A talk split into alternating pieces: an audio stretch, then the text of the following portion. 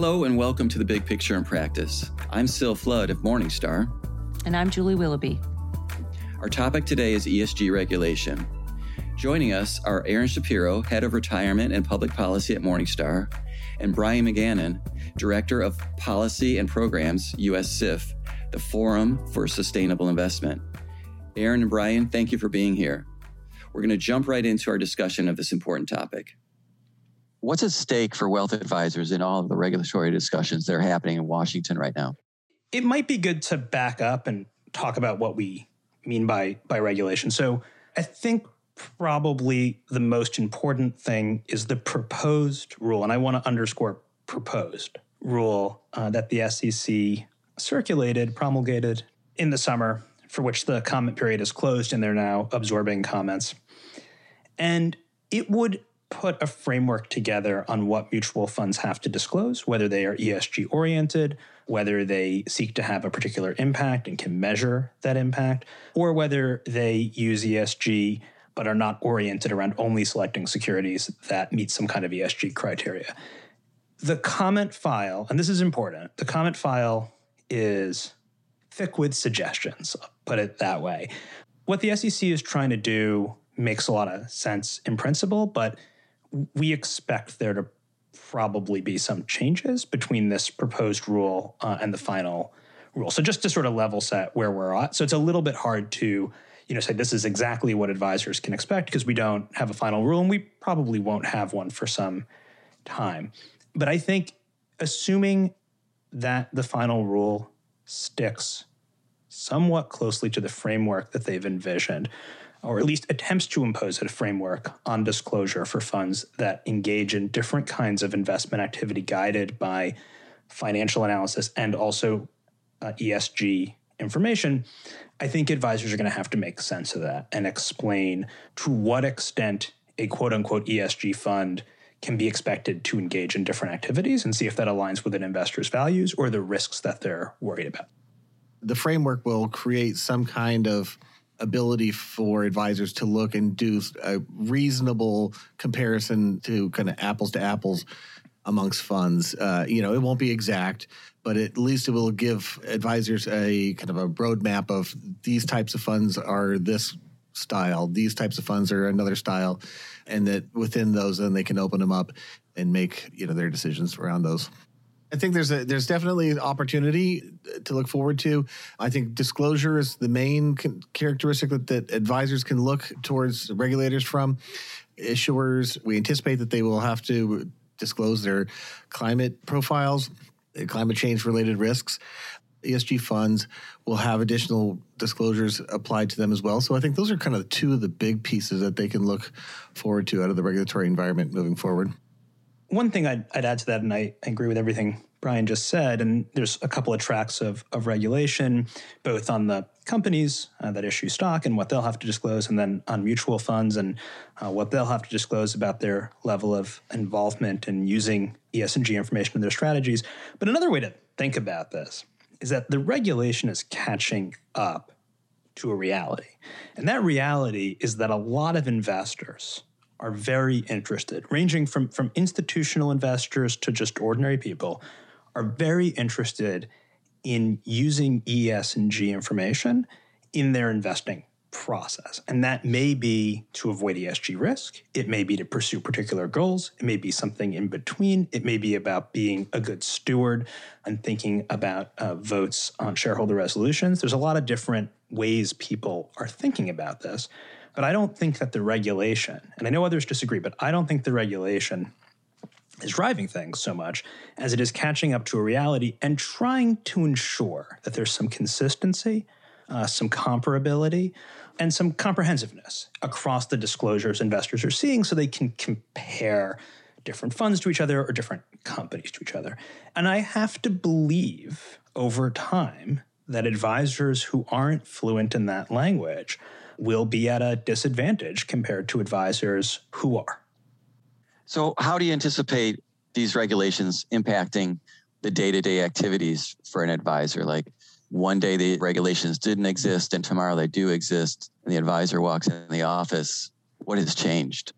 I, I guess it depends to what extent their clients read their fund disclosures, but there's a real chance, right, that somebody comes in and says, Hey, I didn't realize I was invested in a bunch of actively managed mutual funds that are integrating ESG into their process. What does that mean? You know, there's people who are wanting to align their investing with their values. There's people who are cognizant of ESG risks. There are people who are skeptical, right? So it's going to depend on the on the person. And I think an advisor is going to have to be able to explain with some nuance. You know, I, I wouldn't say on day one, right? It's going to take some time for people to notice the new filings. There will be a lot more information that investors have about their investments, and they're going to want to understand what that means for them. Advisors will definitely have to, if they have customers that are interested in this space, they're going to have to kind of do their homework now. There's there's going to be a lot more information out publicly available. You know, there are going to be funds that are going to reclassify themselves or they may have to rename themselves. There's a separate rule that is also going out about around the names of the funds and how they can use ESG terms in the names of the funds. That's right. Funds are going to try to think about where they fit into this. They may think, well, we're pretty close to being ESG oriented, assuming the framework stays more or less the same. Like maybe we want to make some changes in our process there or what have you. So that's another thing advisors are going to have to do. It's not as though things will be static. It's going to it's to result in a kind of dynamic environment. The converse might be true too. I mean, there may be funds that decide for strategic reasons that they, you know, they don't want to talk about ESG. I mean, we'll we'll see what happens with that. How is this regulatory landscape and the unfolding of regulation around sustainable investing in ES&G funds and securities been different from other regulations in financial services that you've seen? On one level, you know, and this is something that the US SIF has been an advocate for, is that we don't want sustainable investing, ESG investing to be treated differently. It is a strategy, it is data. It's in all of our literature, it's all of our communications. We always are saying this is not something other. I've been at US SIF for five and a half years. And in that time, you know, it was going up to the talk to folks at the SEC we were explaining what sustainable investing was. We were explaining what ESG information was. We were we've been advocating for comprehensive ESG disclosure by issuers since 2009, our first letter, and it was it's it was a very educational process. In the last two two and a half years, it is now you know there's been a pendulum swing. We we still think that they need a you know continuous education, but there's a much bigger focus and much more attention being spent on sustainable investing at the regulatory level, at the staff level, than just five years ago. Every issue set is is different in its own way, but I mean this is this is sort of following similar procedures. It's certainly not the first time that we've seen highly controversial regulations moving forward where you've got members of, of Congress who aren't necessarily happy with it. That's the that's the role of Congress, right? One of Congress's important functions is is being a watchdog and, and asking regulators tough questions. So I don't think that's unique. I mean, the, the other thing that strikes me as unusual is how much technical information the agencies have had to acquire. In that sense, for me, trying to coordinate and just understand what they're proposing, understand uh, how it would affect the ESG ecosystem. All public policy work is cross disciplinary or interdisciplinary to some extent. I'm always talking to experts across Morningstars. I try to figure out what's going on, leveraging their information. So that's not unusual, but it's an extreme case. And we've written some of the longest comment letters that we've written on these topics because there really is so much technical information to get through when you start talking about, uh, say, scope three emissions or something like that. In that sense, it's different from other things that I've worked on. So once this regulation, I know it's not just one thing, comes into force, do you think the kind of wind at the back of the ESG industry, if you will, is going to turn into a headwind, or will this ultimately, in the long run, help you know ESG fund managers and advisors that focus on ESG clientele? Well, the, devil's in the details of the final rule, but you know, like I said, I, I think this is mostly reflects the regulators catching up to where the market demand is and what's happening with different strategies. I don't see headwind from the mutual fund disclosure rule. I, I, I don't think that that's likely. You know, one thing we haven't talked about that is creating a substantial headwind right now and will probably be changed in the near future is we still have a rule from the previous administration on the books, the Employee Benefit Security Administration, governing retirement plans. And that rule, although there's currently a non enforcement policy, certainly makes it very challenging to offer ESG oriented funds in ERISA covered retirement plans like your 401k and other plans that are covered as well. And uh, they proposed a rule that would have basically gone in the exact opposite direction. The new administration did. It hasn't been finalized yet. You know, I think the non enforcement policy is important, but that's not sustainable forever, so to speak. And you know that that's probably the most important thing that can happen from a regulatory perspective in terms of being necessary for funds. So, you know, I, I did want to just just mention that, but a disclosure based framework that aims to enhance comparability, allow investors to assess different strategies against each other on some common dimensions, that's helpful. You know, when, when we looked, we found 17% of actively managed funds that we do not, Morningstar does not consider ESG oriented, mention ESG somewhere in their prospectus, usually to say something like, hey, we also factor this in into our discounted cash flows. And so it's, it's important that regulations and disclosures mm-hmm. catch up to this widespread you know mainstreaming of, of ESG analysis. I think it'll also have an effect of deepening the sustainability impact of investments in funds. So I think that you know funds will be forced to disclose if they are just kind of mitigating risk in their fund, and then how deep they are doing on impact. Right, and I think right now it's a murky area. And I think when you have these disclosures, you will get closer to better disclosures about what the kind of intentionality of the fund is not to say that the one's better than the other, but it'll define the spectrum a little better. So advisors and, and clients can make choices that are suitable for them. If I'm a fund executive, I might be thinking, oh boy, more cost. Do we have any idea of how costly it'll be for fund companies to implement these regulations? When they draft regulations, they have to do an economic analysis as part of this. And I don't think that they anticipated that this, these will be massively impactful. I mean, I think that, you know, funds will have to go back to, you know, work with their lawyers to make sure that they're in compliance. Costs may be incurred if they decide that they want to redesign their fund or kind of reposition themselves to be a different style of fund under the new regulation. But I don't think that the regulation itself will force a significant expense onto asset managers. Mean, to a certain extent, couldn't regulation actually provide an opportunity for companies who have actually built up a significant amount of expertise, sound methodologies, and, and processes around this to actually disclose that in a way that is on an even playing field with others who may be talking about doing it, but not actually be able to provide evidence and disclosure of doing it, I could see that there could be an opportunity and a challenge there.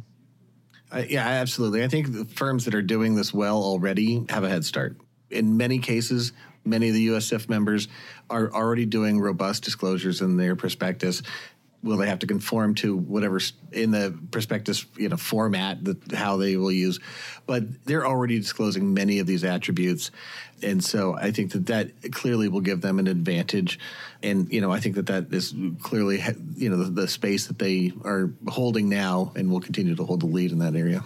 Yeah it's a differentiator for sure. Mm-hmm.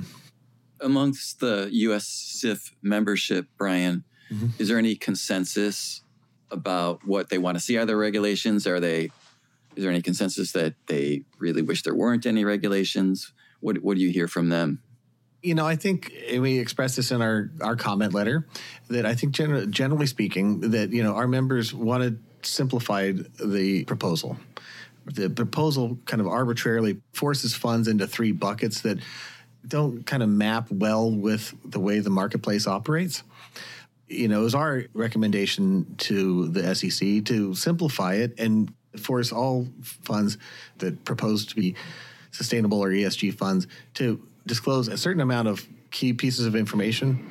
So you have a consistent uh, set of data points across all funds, and then you can make those distinctions of funds that are doing deeper sustainability uh, analysis versus those who are doing a more of a light touch. And you know, there's an appropriate role for all of those within Morningstar and, and in the broader community, what are some of the things that come to mind when you think about the resistance to or the objections to the regulation? As with Bryan's organization, when we looked at the buckets the SEC were, was proposing, and we looked at how we think of the spectrum of activities happening in funds that are using ESG, kind of going from exclusions to you know managing ESG risks, seeking ESG opportunities, out towards impact or shareholder engagement, we found that some of those activities, particularly ESG uh, risk avoidance, were not being particularly well captured by the buckets the Commission was suggesting. And we also thought the integration category they proposed was too broad and also misnamed. We searched uh, all the summary prospectuses for mentions of ESG, right? And as I said, we found 17% of actively managed funds that we don't think of as being, you know, ESG oriented, that our analysts don't, we're mentioning using ESG, which is fine. That reflects the mainstreamification of ESG.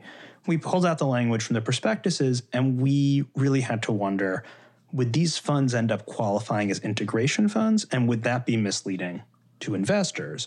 And that was something that we we dove in on as well. We, we're not really sure that category is necessary because it's so mainstream, it probably doesn't require a bunch of additional uh, disclosures. But we we recommended several alternatives.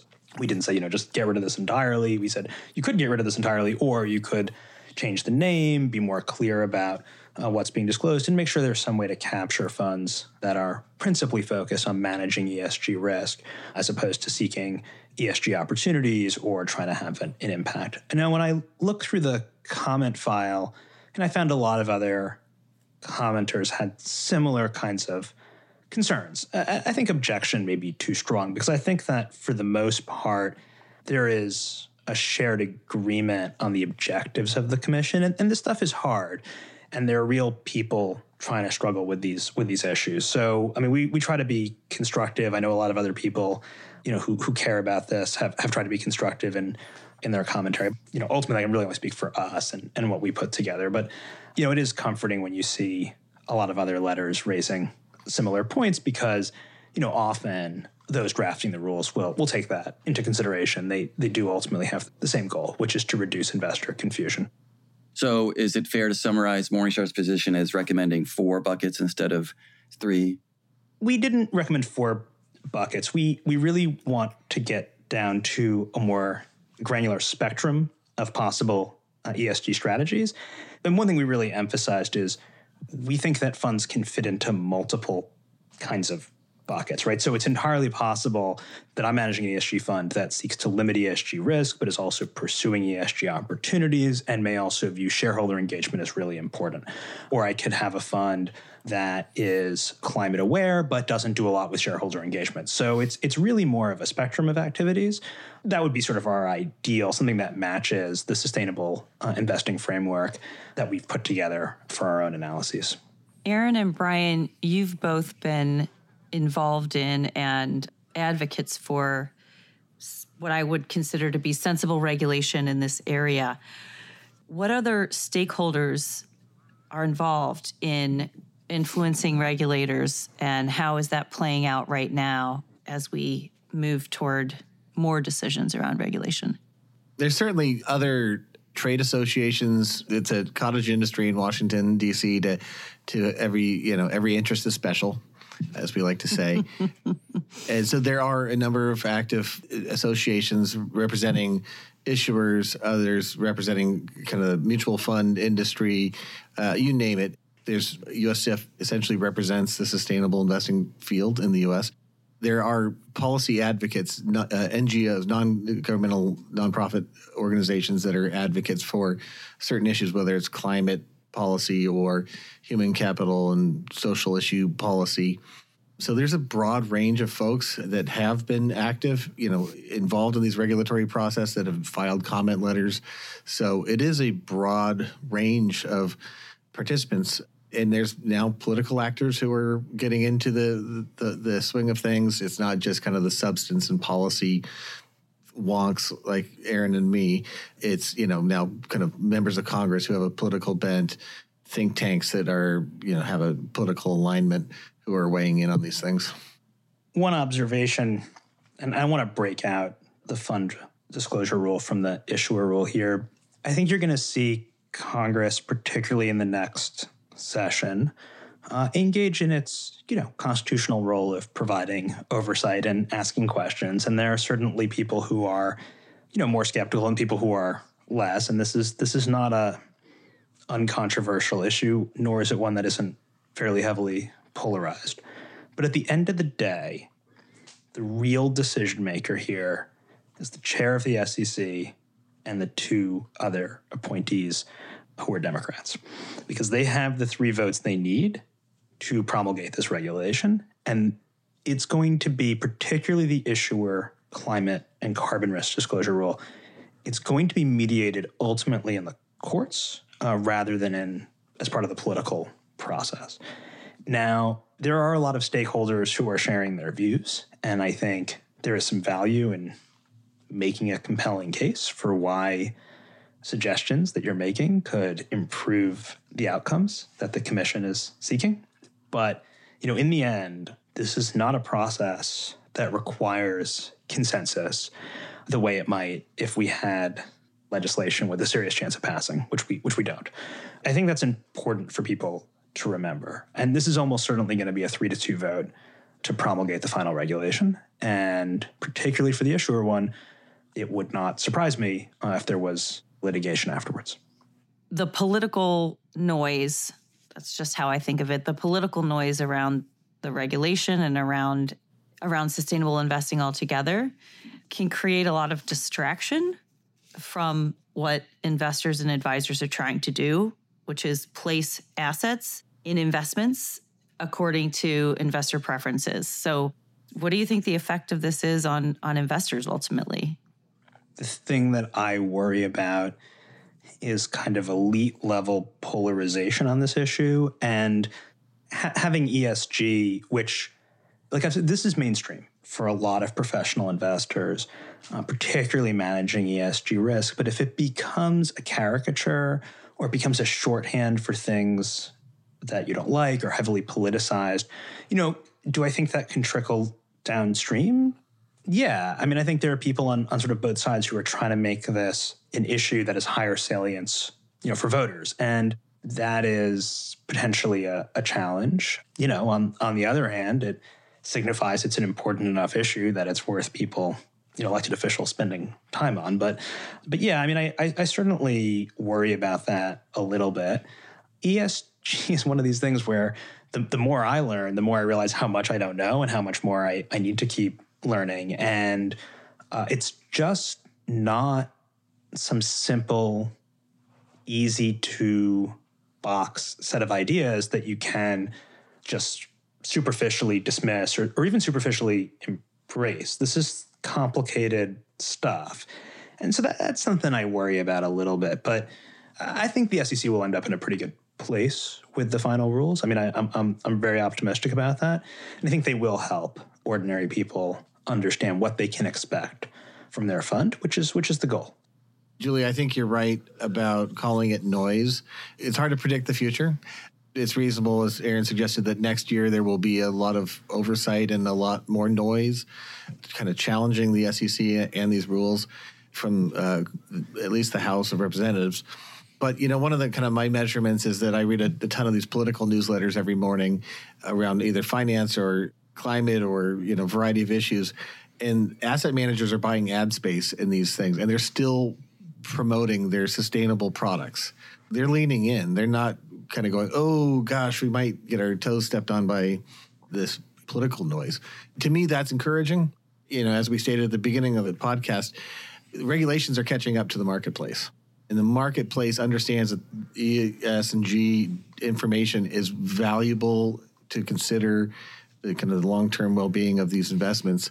And I, I just don't think you put the toothpaste back in the tube. Those pieces of information will remain important and in many cases material to these investments.